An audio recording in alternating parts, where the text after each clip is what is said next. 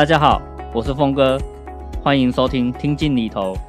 这是由关键评论网媒体集团旗下的财经媒体商议制作的 Podcast 节目，由峰哥我来主持。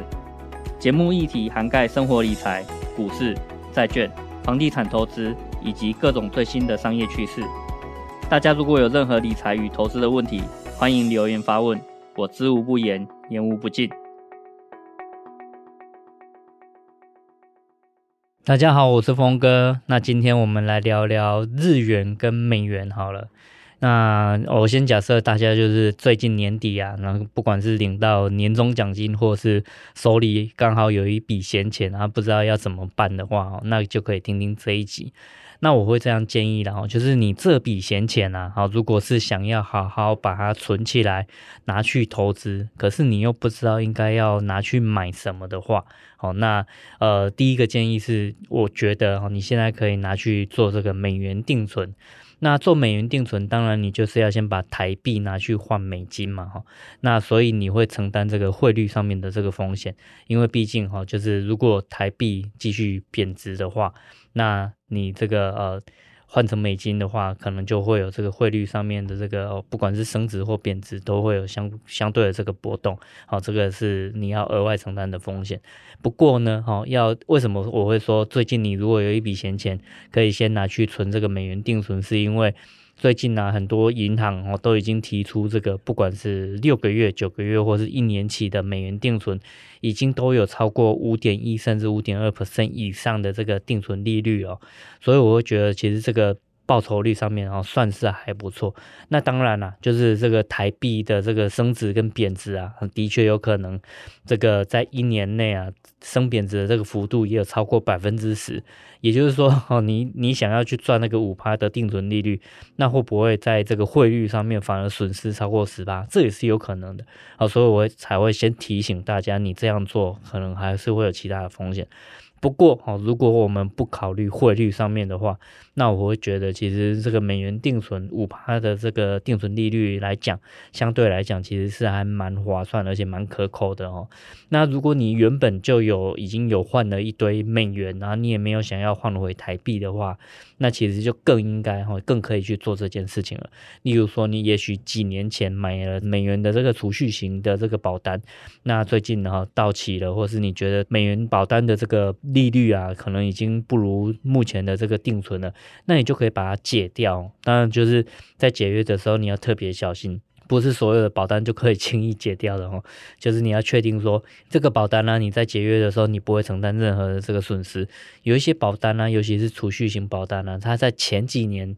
啊、呃，如果你解约的话，这个损失其实是很大的哦，所以这个是要特别提醒你的。那也就是说，那你如果之前有这个，不管是透过保单或者是透过其他方式持有美元，那现在有一笔美元，你觉得美股有一点贵哦，然后不太想买美股，然后也不知道应该放到哪里去，那我就会说，你可以先享受目前这个高达五趴的这个定存利率，好，这个是一个你可以选择的一个方向。那美元定存啊，啊，如果是在台湾的银行去做这个美元定存的话，那你其实会承担一些税的这这个问题哈。那如果你的这个哈单笔的这个获利其实也蛮蛮可观的，那可能你就要特别处理税的这个问题啊。那所以如果考虑到税的话，你也不一定要用美元定存哦，有一个很相近的这个工具也可以用，就是美国公债的这个短期的这个 ETF。哦，那这个也是跟美元定存相关，或是差不多的这个利率哦。以目前这个呃国内投信所发行的这个一到三年哦短期的美国公债的 ETF，殖利率也有将近五趴左右的这个水准哦，所以你也可以把它当成是一种美元定存。那更好的一个地方是啊，你如果投资的是这种短期的美债 ETF 啊，那它的这个利率啊，啊，他配息给你的这个部分呢，它不算是这个呃需要缴税的部分哦，因为它算是海外所得，也就是说。除非你的海外所得真的是超过一百万哦，才要报税；那超过六百七十万以上才要缴税哦。所以你那个税务的空间就会大很多哦。那个是就看你的这个呃税上面有没有要特别顾虑的哦。那总之呢，就是你如果最近有一笔闲钱哦，这个美元定存或是短期的美国债券哦，其实是一个我认为的首选了哦。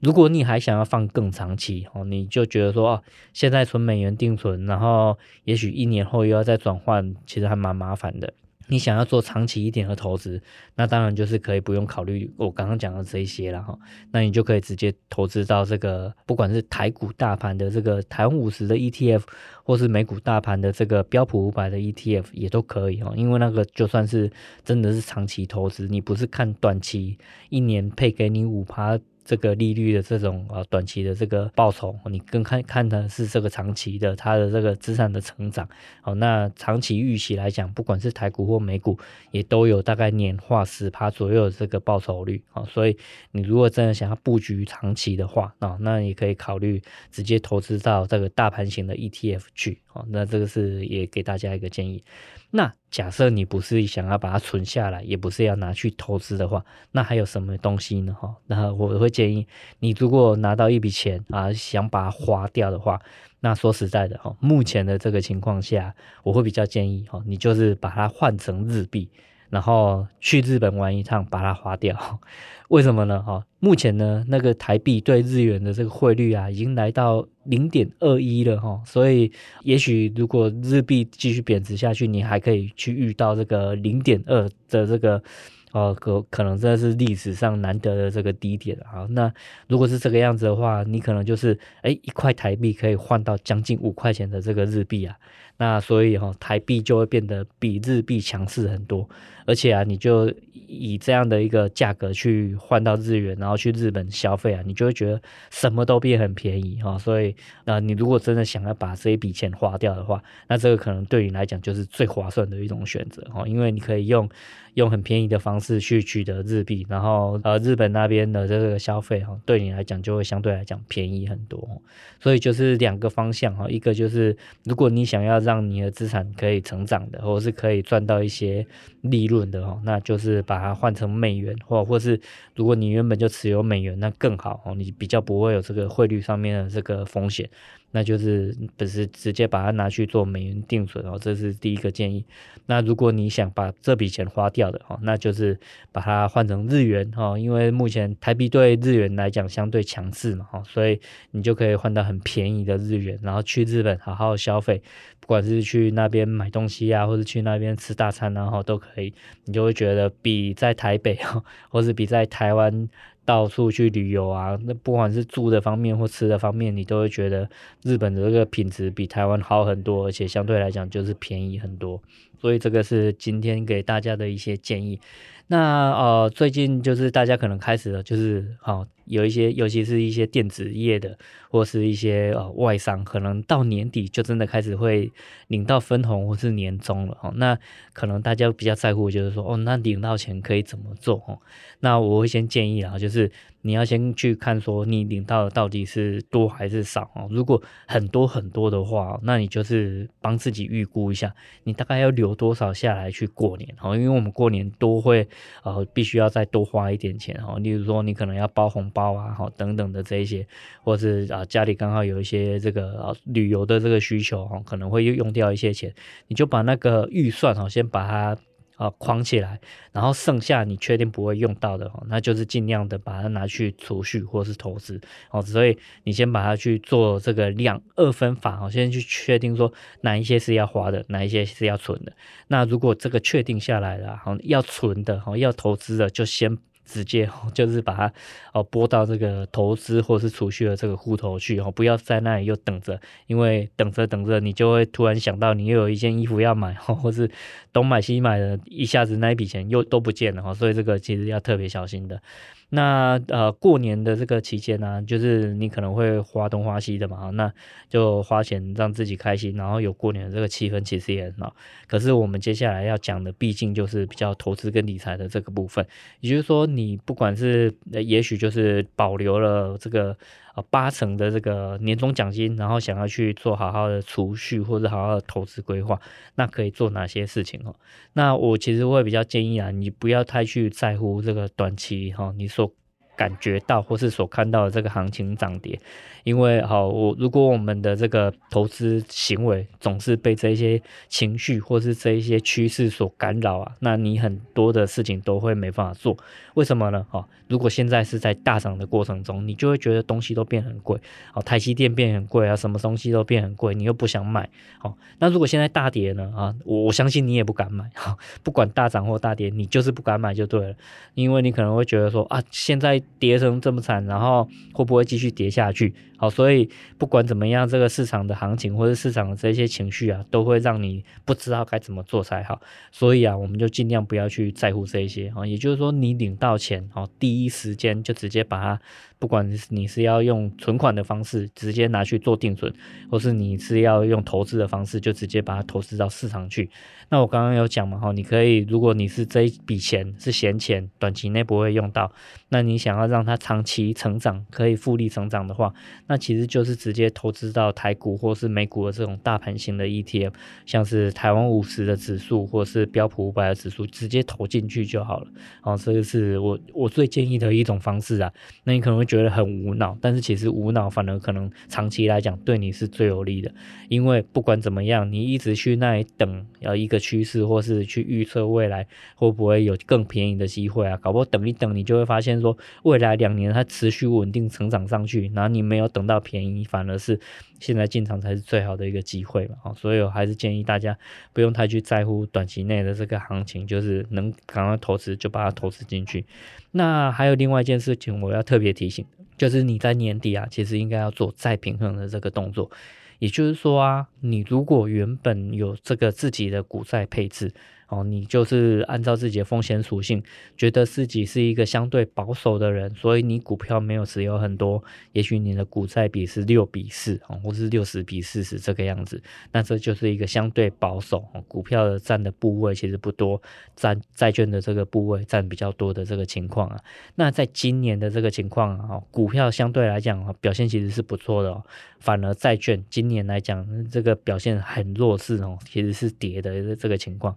那你可能就会发现，原本你非常保守的这个股债比六比四的这个情况啊，在股票一直涨，然后债券反而往下跌的情况啊，股票占的比例就会越来越多，那债券占的比例会越来越少。所以啊，你可能就会到，例如说最近哦，年底你稍微看一下，原本应该是六十比四的，结果你看一下，反而变成说，诶，它怎么已经来到七比三，甚至是七十五比二十五的这个，有一点。过度高风险的这个情况，因为股票占的比例越高，你承担的这个风险其实是越高的。好，那这时候你就应该要按照你的风险属性，再把它调回来原本的六比四。为什么要这样做呢？好，假设我们都预期嘛，这个股票是一个比较高度资成长的一种资产。那假设你连续放个两三年，原本六比四的这个资产配置啊，它会变成股票一直涨，然后变成八比二，甚至是九比一。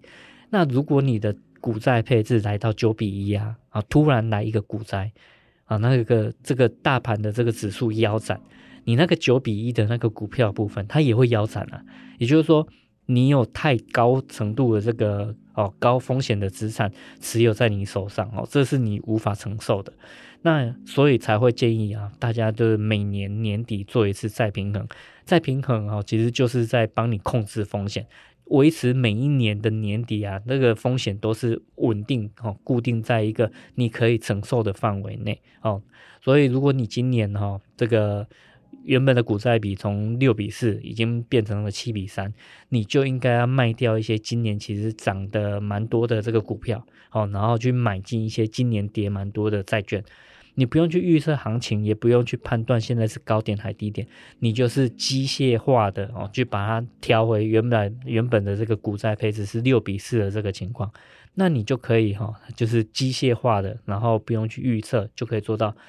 低买高卖的这个行为哈。因为今年你要去调的话，应该就是卖掉哦涨高的股票，然后可以买进今年跌很低的这个债券哈，所以。哦，不用去预测行情，你就会很轻松做到这一点了。那这是啊，这特别要提醒大家的。那当然啊，就以这样的一个建议来讲啊，就是会有一买一卖的行为。可是呢，哦，这个买卖交易毕竟就是会花手续费嘛。好，所以你也可以不必这样子一买一卖。如果你今年哦刚好领到一笔年终奖金，然后你这笔年终奖金里面有一部分你想要继续再投资进去的，那我就会特别建议啊，哦，你其实可以。不要一买一卖，你就可以直接去买进那个目前比例偏少的那一部分。好，以刚刚的这个例子来讲，今年可能股票的比例会偏高，那债券的比例会偏低，那你就应该拿这笔闲钱哦，再进去多买一些债券，然后买的额度直接把它调整成呃原本你想要的这个六比四的这个比例，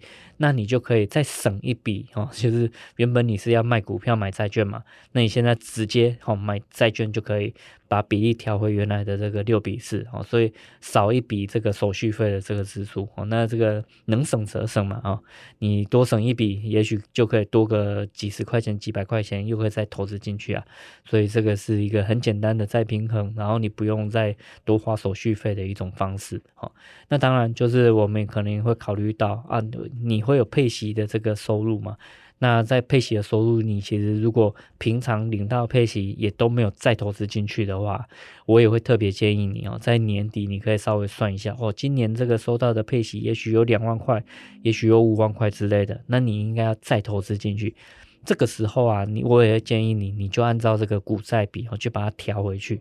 那把你这个应该再投资进去的部分，那透过再平衡的这个时机点哦，就直接再把它投资进去。啊，当然最好的时机就是领到配息的当下直接再投资啊。不过我也不建议大家这么频繁交易哦。你比如说你领到配息的这个频率还蛮高的，就不建议每次领到少少的配息就直接做这件事情。所以哈，你也可以是累积到年底，然后一次。透过再平衡的这个时间点，然后直接去把这个再投资应该要做的事情，就直接把它做掉就好了。那这样一来啊，其实也可以节省你的交易成本的这个支出。所以大概以上这一些提醒是我们啊比较靠近年底，那你领到年终奖金或是手上有一笔闲钱，可以去啊思考要做的一些事情。好，对，那大概是这个样子，也就跟大家分享。那如果大家对于领到年终还有什么样投资上面的思考或是困惑的话，那也都可以留言来发问。好，那我知无不言，言无不尽。那如果大家觉得今天的节目对你很有收获、很有帮助的话，也欢迎把这个节目分享出去。那我们就这样了，拜拜。